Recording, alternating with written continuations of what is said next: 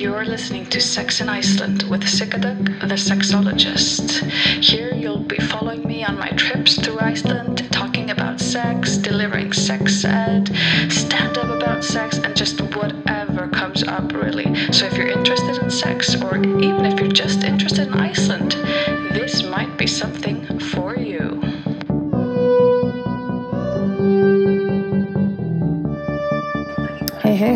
welcome to the show.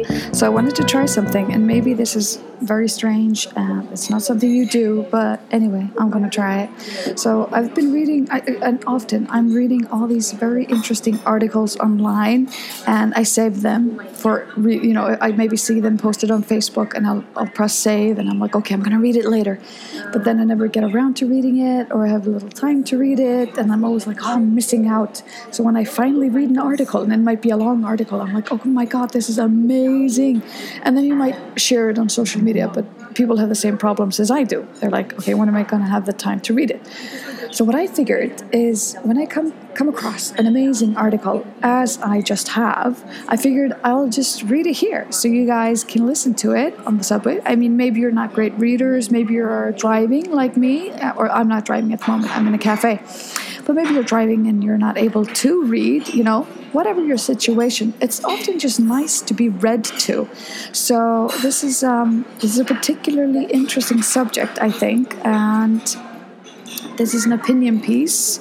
It's on RT.com, so that's Rachel Tennis, or you know, just the initials RT.com. Um, and the article is called Sex in the Modern World. Can even a yes, yes, yes actually mean no? And the writer is, I'm sorry, I'm gonna totally butcher his name. Slavoj Zizek, a cultural philosopher. He is a senior researcher at the Institute for Sociology and Philosophy at the University of Ljubljana, Global Distinguished Professor of German at New York University, and International Director of the Birkbeck Institute for the Humanities of University of London. That's, so that's it, this guy's got some serious credentials to his name. So let's take a look at this. I'm going to read the article now. When commentators analyze the new wave of women's struggles, one of their conclusions is that no means no is not enough to lead a happy sex life. This is because it still leaves space for a much subtle form of coercion. Recently, in The Guardian, we saw an exemplary case of this line of argument. Badgering someone into queasy submission might technically be within the law, but it's not the road to a happy sex life, and it may no longer protect man from public censure, wrote journalist Gabby Hinsliff. She was covering the views of Erin Tillman, an American dating coach who believes that potentially ambiguous absence of no, but the enthusiastic presence of a yes, yes, yes, or affirmative consent, consent is what is required nowadays. In 2018, no means no is totally anti- antiquated. It puts all the pressure on the person in the most vulnerable position that if somebody doesn't have the capacity or the confidence to speak up, then they're going to be violated. Tillman has said if somebody isn't an enthusiastic yes, if they're hesitating, if they're like, oh, I don't know, at this point in time, that equals no. Modern phrases. One cannot but agree with all the critical points in this passage how a weak yes under pressure equals no, etc. What is problematic is the demand for the enthusiastic presence of a yes, yes, yes. Because it's easy to imagine what a humiliating position this condition can put a woman into who, to put it bluntly, and why not, passionately wants to get laid by a man. Basically, she has to perform an equivalent of publicly stating, please fuck me. Are there not much more subtle, but nonetheless and unambiguous, clear ways to do this? Furthermore, if one looks for the road to a happy sex life, one searches searches for it in vain for the simple reason that there is no such thing. Circumstances always, for inherent reasons, go wrong in some ways in sex, and the only chance of a relatively happy sex life is to find a way to make these failures work against themselves. Directly searching for the road to a happy sex life is the safest way to ruin things, and the imagined scene of both partners enthusiastically shouting yes, yes, yes is, in real life, as close as one can get to hell. Things get even more complex with the right to withdraw from sexual interaction at any moment. It's rarely mentioned how this right opens up new modes of violence. What if the woman, after seeing her partner naked with an erect penis, begins to mock him and tells him to leave? What if the man does the same to her? Can you imagine a more humiliating situation? Clearly, one can find an appropriate way to resolve such impasses only through manners and sensitivities, which by definition cannot be legislated for. If a person wants to prevent violence and brutality by adding new clause to the contract, they lose a central feature of sexual interplay, which is precisely a delicate balance between what is said and what is not said. Sexual interplay is full of such expectation, where silent understanding and tact offer the only way to proceed when folk want things done but not explicitly spoken about, when extremely emotional brutality can be enacted in the guise of politeness, and when moderate violence itself can get sexualized. Oval Office orgasms. If we go to the end of this path, we have to conclude that even an enthusiastic yes, yes, yes can effectively function as a mask of violence and domination. Monica Lewinsky recently said she stands by her 2014 comments that her relationship with Bill Clinton was consensual, but muses about the vast power differentials that existed between the two. Lewinsky said she had limited understanding of the consequences at the time and regrets the affair daily. The dictionary definition of consent to give permission for something to happen, she wrote. And yet, what did the something mean in, that, in this instance, given the power dynamics, his position, and my age? He was my boss. He was the most powerful man on the planet. He was 27 years my senior, with enough life experience to know better, she said. This is true, but she did not just consent, she directly initiated sexual contact, and it was contact, and it was Clinton who consented, and the vast power differential was probably a key part of his attraction to her. As for her claim that since he was an older, experienced man, he should have known better and rejected her advances, is there not something hypocritical in the self described role of an inexperienced victim? Do we not find ourselves at the exact, almost symmetrical opposite of the Muslim fundamentalist view, according to which a man who raped a woman was secretly seduced, read, provoked by her doing it? Such a reading of male rape as a result of woman's provocation, pro, yeah, pro, provocation is often reported by the media. For instance, in the fall of 2006, Sheikh Taj Din Al Hilali, Australia's most senior Muslim clerk, caused a scandal when, after a group of Muslim men had been jailed for gang rape, he said, If you take uncovered meat and place it outside on the street, and the cats come and eat it, whose fault is it, the cats or the uncovered meat? The uncovered meat is the problem. The explosively scandalous nature of his comparison between a woman who is not veiled and raw, uncovered meat distracted attention from other, much more surprising premise underlying Al Hilali's argument. If women are held responsible for the sexual contact of men, does this simply not imply that men are totally helpless when faced with what they perceive as sexual provocation? They are simply unable to resist it, being totally enslaved to their sexual hunger, precisely like a cat when it sees raw meat. In contrast to this presumption of a complete lack of male responsibility for their own sexual conduct, the emphasis on public female eroticism in the West relies on the premise that men are capable of sexual restraint, that they are not blind slaves of their sexual drives. That this total responsibility of the woman for the sexual act strangely mirrors the Lewinsky view that although initiative was fully on her side, yeah, initiative. Yeah, was fully on her side. She, her, the responsibility was fully on Clinton's. Ah, let's read that again. this total responsibility of the woman for the sexual act strangely mirrors the Lewinsky view that, although initiative was fully on her side, the responsibility was fully on Clinton's. In the same way that, in Muslim fundamentalist view, men are helpless victims of women's perfidious Mm. Seduction, even if they commit a brutal rape. In the Lewinsky case, she was a victim. even if she provocatively initiated the affair. The symmetry between the two cases is flawed, of course, since in both the men are in the actual position of social power and domination. However, playing the card of a helpless victim in such cases, Lewinsky is self-humiliating is a self-humiliating spectacle which in no way helps women's emancipation. It merely confirms man as the master.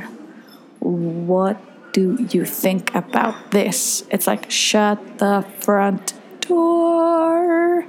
I thought it was really, really interesting. It had so many, I mean, it's complicated. It has many avenues, but we had, so we have, we're having this, like every, I guess, country in the West, we're having this discussion about consent. And uh, the other day I was following this thread on Facebook, which was in a chat room where I don't feel comfortable um, even not even liking anything, let alone commenting, because just people get so the argument gets so heated and so personal, and I just I don't have that much time to spend on Facebook to be you know replying to people who are like you are totally misunderstanding me. I didn't mean that, and I meant that, and what do you mean? And I just I can't be bothered. So I'll just quietly watch the conversation from the sidelines and uh, and see where it goes. So anyway, there was this consent argument or uh, argument debate, what, whatever you want to call it, um, the other day. And there they were talking about alcohol, uh, and they were talking about being drunk, and they were talking about how now we're teaching kids in sex ed, you know, like be sober, and but we're also saying to young men, or you have some parents saying to young men, if the girl is inebriated, like if she is very drunk, that's an automatic no. Like she cannot consent to sex because she is drunk. But I find that I find that so interesting because, and that was the debate in that chat room. Um, on the yeah, they were saying, you know, when do you lose the ability to consent for yourself, and is it on the other person to then um, view your consent, or the, the so like how does this how does this dynamic work? So you you can't consent. Like, is it after two glasses or three glasses, or and then is the responsibility of the other person? So might also have consumed two or three glasses to kind of estimate if you are able and willing to consent or not. And we're not talking somebody who's passed out unconscious. You know, that's not what we're saying here. We're talking about conscious people you know, over the age of 18, so adults by Icelandic standards at least, who should be able to consent. Well, at least, well, I might add here that the drinking age age is 20, even though you're an adult at 18, the drinking age is 20. So let's, for argument's sake, say, you know, 35 year old woman, 38 year old partner, regardless of the sex. But there we go into another thing. I was going to say, regardless of um, sexual identity, regardless of gender, regardless of orientation, um, is it a different power play if you if if you have two women or two men or a queer person or you know that becomes interesting as well. Are we only talking about this in like a cis heteronormative arena?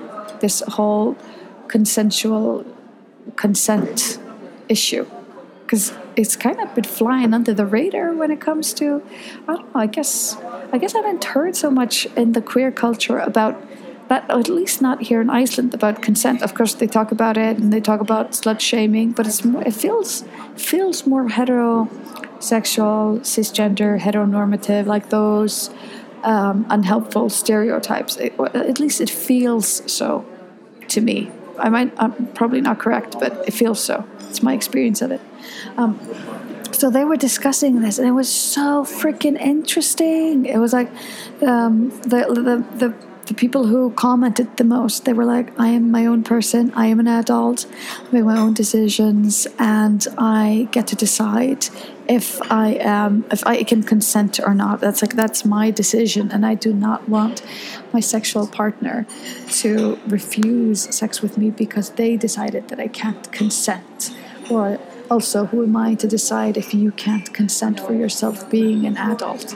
this is where it gets so freaking complicated. Like you were saying with legislation it gets so so complicated. And what we're seeing also with um, with uh, the issue of consent we're also talking about um, i read this one article. I need to find it. When they were saying the difference between consent and uh, bad sex so I've been checking into this and I've been looking at these various articles who are trying to define and give us a better understanding of um, how we can, I don't know, maneuver this thing called consent. And I found a Bustle article. So they, they had like seven things that they pointed out that um, define not between bad sex and, but possibly between assault or rape and sex. So, number one, if you ask your partner to switch positions and they refuse, Okay, and she gives the, here. There is this um, story. Um, a while back, I asked a man I was having sex with if we could switch positions. We were in a position I normally liked, but on this day it was just too painful. I told him the position we were in was causing me pain, but when he asked we could if we when I asked if we could switch, he said no and kept having sex with me in that position until he came.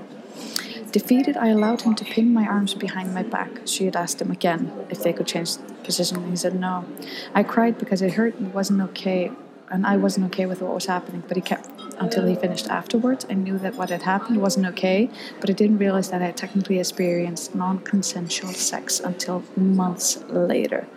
So here's the thing I mean, it's not like a one time thing, it's not like a one time consent. It's like a regularly checking in with one another if everything is okay. So, like for my sex ed, I, I, had, I have these three questions that are um, Are you okay? Does this feel good and can I continue? And I said, the, I always say to the kids, it's it's your responsibility to ask the questions, but it's also your responsibility to answer the question. And I have them chat these three questions with me, and not even just chanting; they're like screaming it at me, and it's so much fun because I'm like, you guys need to know this. This needs to be part of your sex life when you're learning about your body and the body of another person. That's how we learn. We ask. Okay, so item number two. If you tell your partner they're hurting you, but they ignore you and keep going. Mm-hmm. Number three, if your partner forces you to deep throat them, yeah, that's that's not nice. I mean, why would that be nice? If your partner keeps asking for sex after you refuse until you finally say yes, yeah, they call this coerced consent. And I actually have had a conversation with a friend of mine the other day who was um, talking about this being kind of like, um, I don't know if the word berated is the right word, but kind of like she was nagged into sex. So she was just like, she was so tired of him being like, so you sure you don't wanna? I'd really wanna. Please, can we? Like after spending two hours together at her apartment, she was like, okay, you know what? Fuck it, sure. Let's just you just fuck me, get it over with. And he's like, because she was telling him that she wanted a relationship. She wanted more than um, she wanted more than just like a fuck buddy. And he was like, "Oh, then why did you fuck me? If you just didn't, if you know I don't want a relationship, but why did you fuck me if you don't just want a fuck buddy?" And she's like, "Are you kidding me right now?" So this is the reality of people. I mean, this is what people are navigating and trying to figure out. So, item number five if your partner continues having sex with you after you've changed your mind about having sex, yeah, that's what I tell kids as well. As well. So, consent is something that you give, but it can also be taken away. That's why you always have to check in with the other person, and the other person should check in with you, mm-hmm. because you can always withdraw consent at any point of the sexual activity. And number six, if someone tries to have sex with you when you're incapable of giving consent, and that's kind of what we were talking about here. So I guess I mean if you're unconscious or you know you can't hold conversation or can't really give answers, I guess you know then it's obviously you can't say yes. But I mean you can. It's it's, it's blurry, but of course you can do. You can have a drink or whatever you're doing and still be able to consent, but when you're unconscious, yeah, then you can't consent. That's pretty obvious. Okay, last but not least, if your partner tries to engage in a specific sexual act that you've asked them not to. Okay, so here they take an example of anal play. Um, they also say whether it's anal play a painful position, being dominated when you're not feeling it, or literally anything else, you have a, every right to refuse to do anything that you don't 100% want to do. And if you've told your partner you don't want to do something, even if it's something you normally enjoy doing in bed, and then they do it anyway, that can be rape.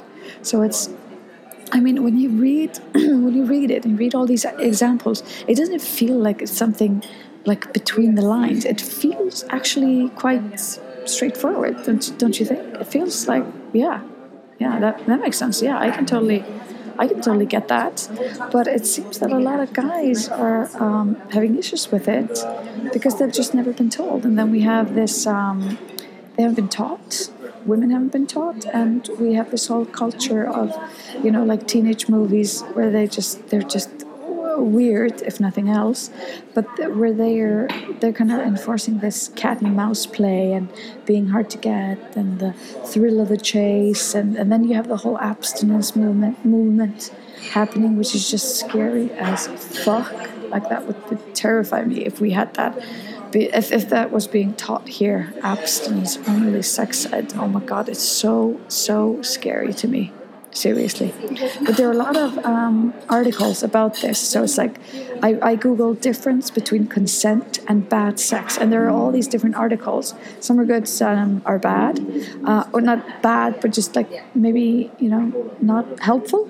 But it, I, I, you know, I always go back to the beginning and when we get, deliver proper sex ed and we give people the um, skills to navigate their own life, that's when we see a change. And that's when, that's what really needs to happen here. We need to give people skills and we need to open up the conversation. It's 2018. We need to do it now, not later. So I think we'll leave consent. Um, we'll put a put a dot behind it just for the moment because I, I have a feeling that we're going to talk about this again. Oh, and also I started a new podcast called From One Sexologist to Another, where I speak to fellow sexologists from all over the world about um, just sexology in their country and their work and life. And it's on SoundCloud and it's probably on the podcast app on iTunes. So feel free to check it out.